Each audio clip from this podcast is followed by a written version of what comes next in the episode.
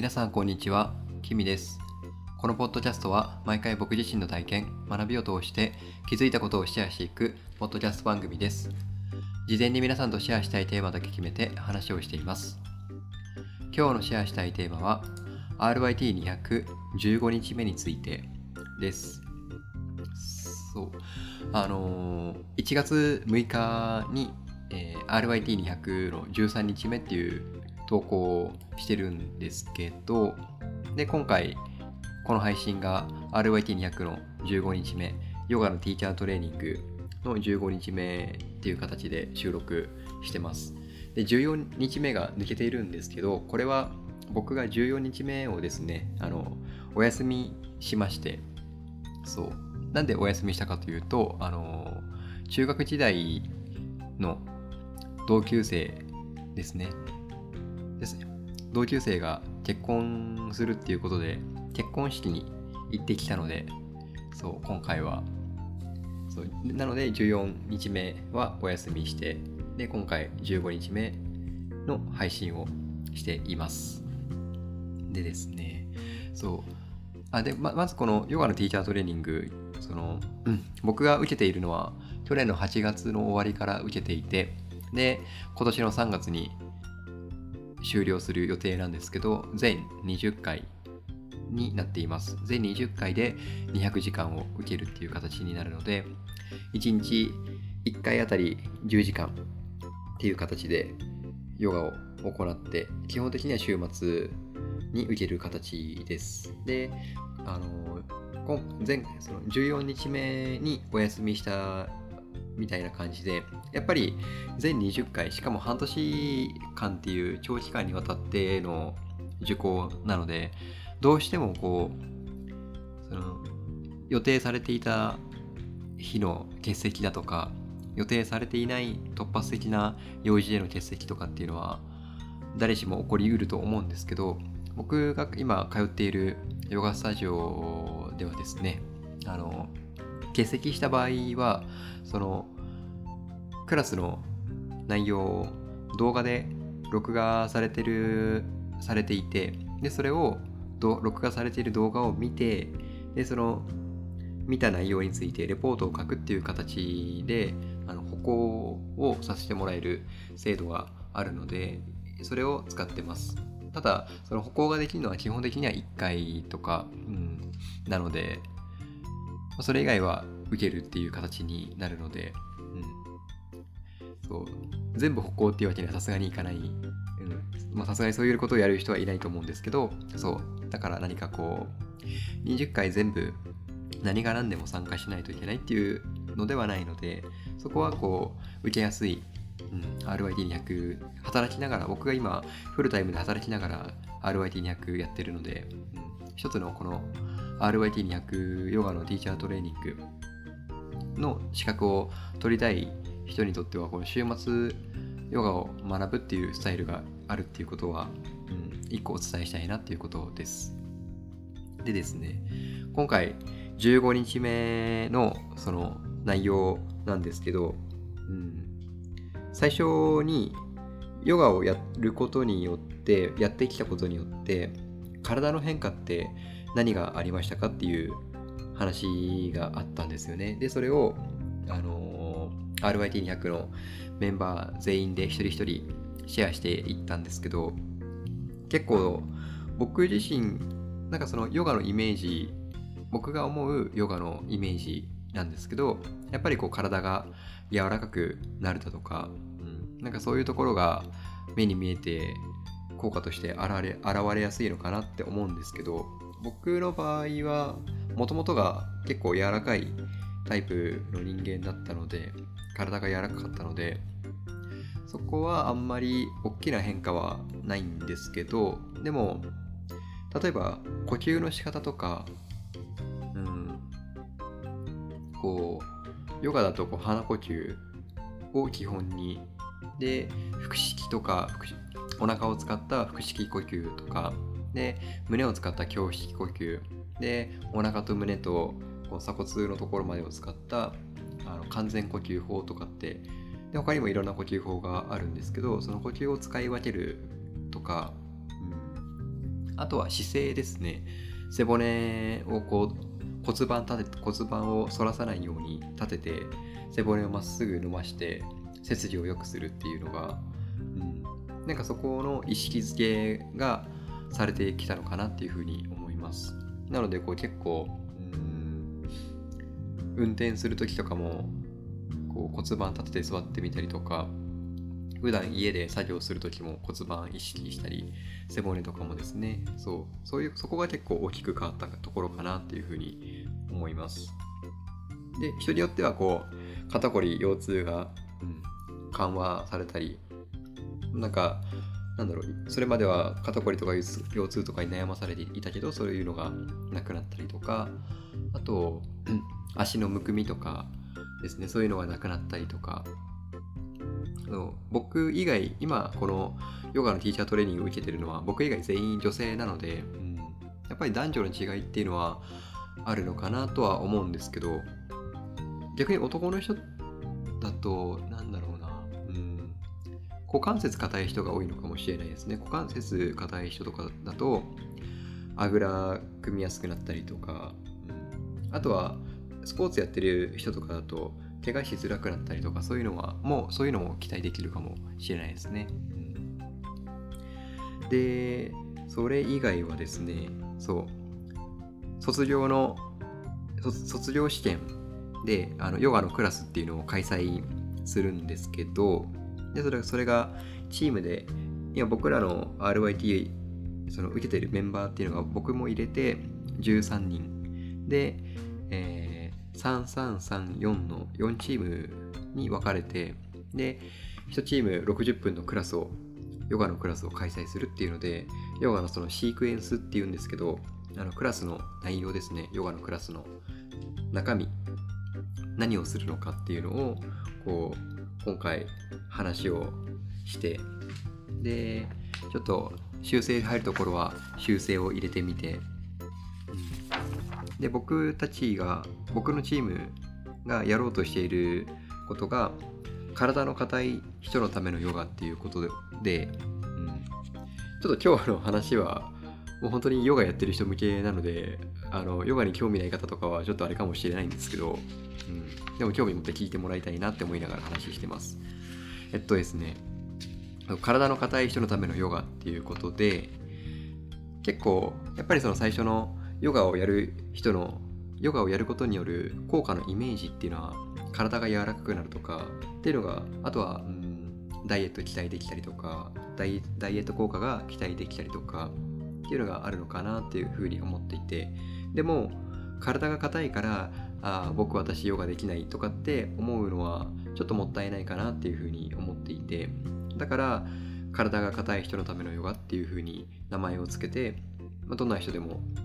初心者大初心者大歓迎。でそれこそ老若男女問わず、うん、男性も女性もで若い人もで年配の方とかもこう安心してできるクラスっていうのをこう意識して意識意識したクラス構成にしてしようとしています。今こうクラスをいろんなアーサナっていうんですけどそのヨガのポーズ。それを考えながらでそのポーズがどんな意味があるのかとかあとはそのピークポーズって言ってその一番難易度の高いポーズをどこに持っていくいくのかとかでそのクラスが始まる導入のところからピークポーズに向けてだんだん動いていってでで僕たちのクラスその体が硬い人のためのヨガっていうのは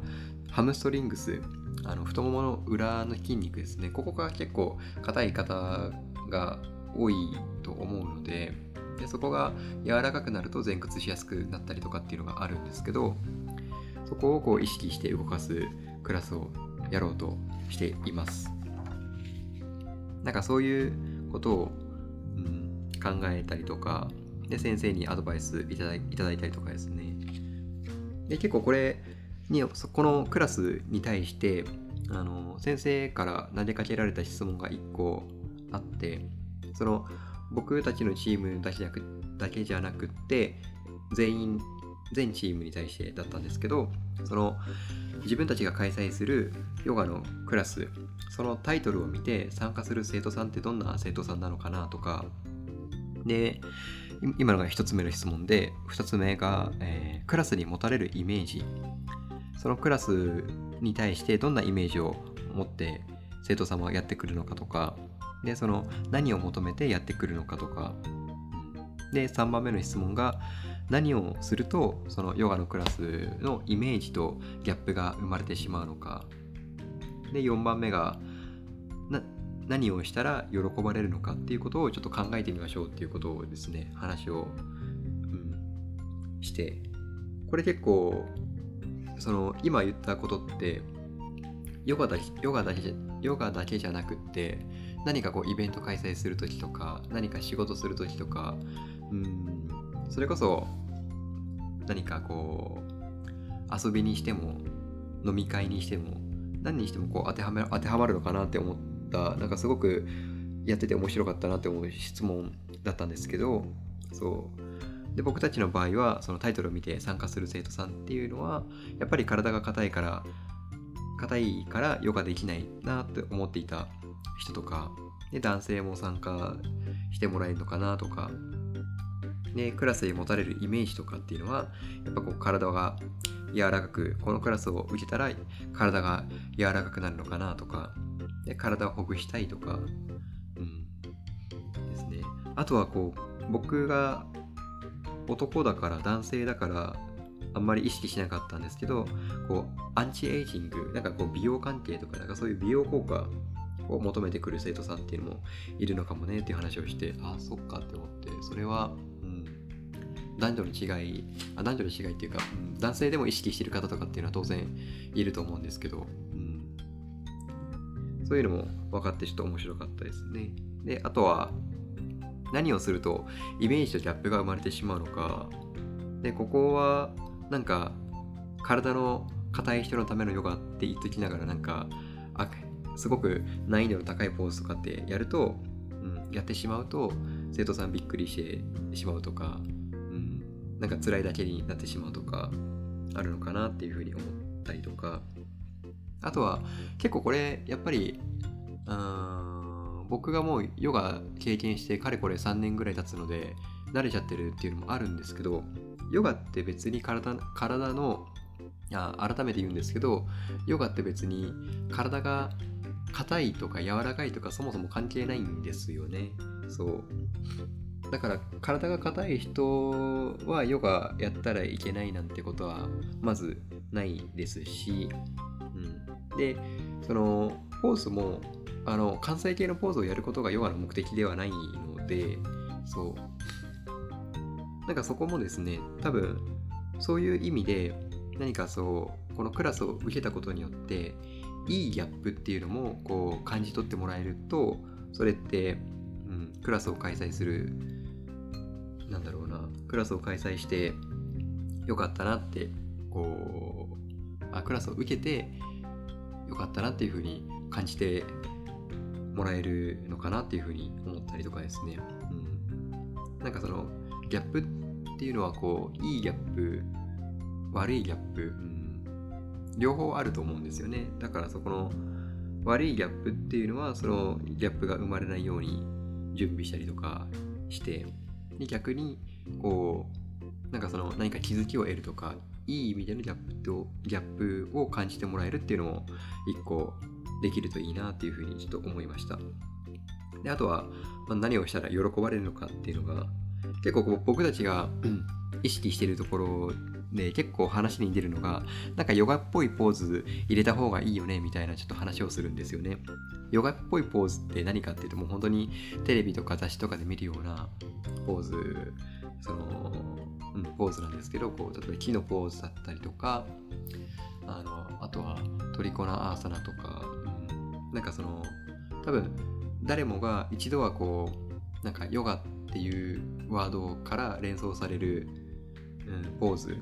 なんかそういうのを入れていくとなんかヨガやったぞっていうのが味わってもらえるのかなとか、うん、あと結構僕もそうだし他の方とかもそうだと思うんですけどあの先生たちそのヨガのクラスを何回かこうリピートして受けていくとやっぱりこう先生たちとの距離感っていうのも縮まってきてであの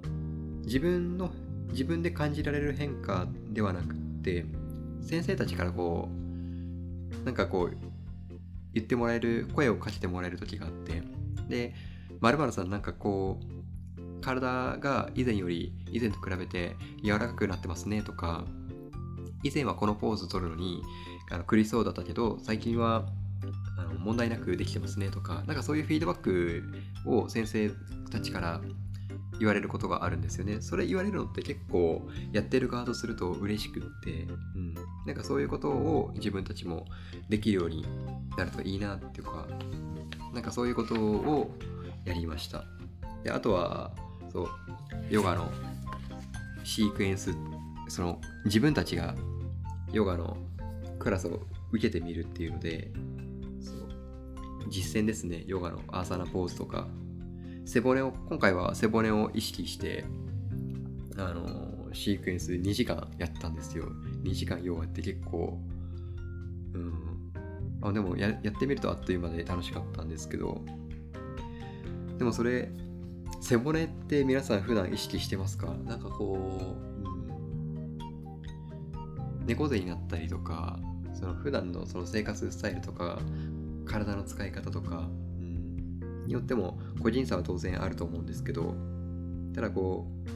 う背骨の適切な位置とか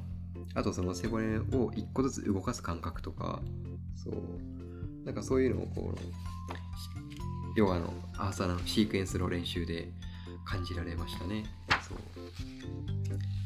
なんかそういう感じの、うん、RYT200 の15日目でした。でそう。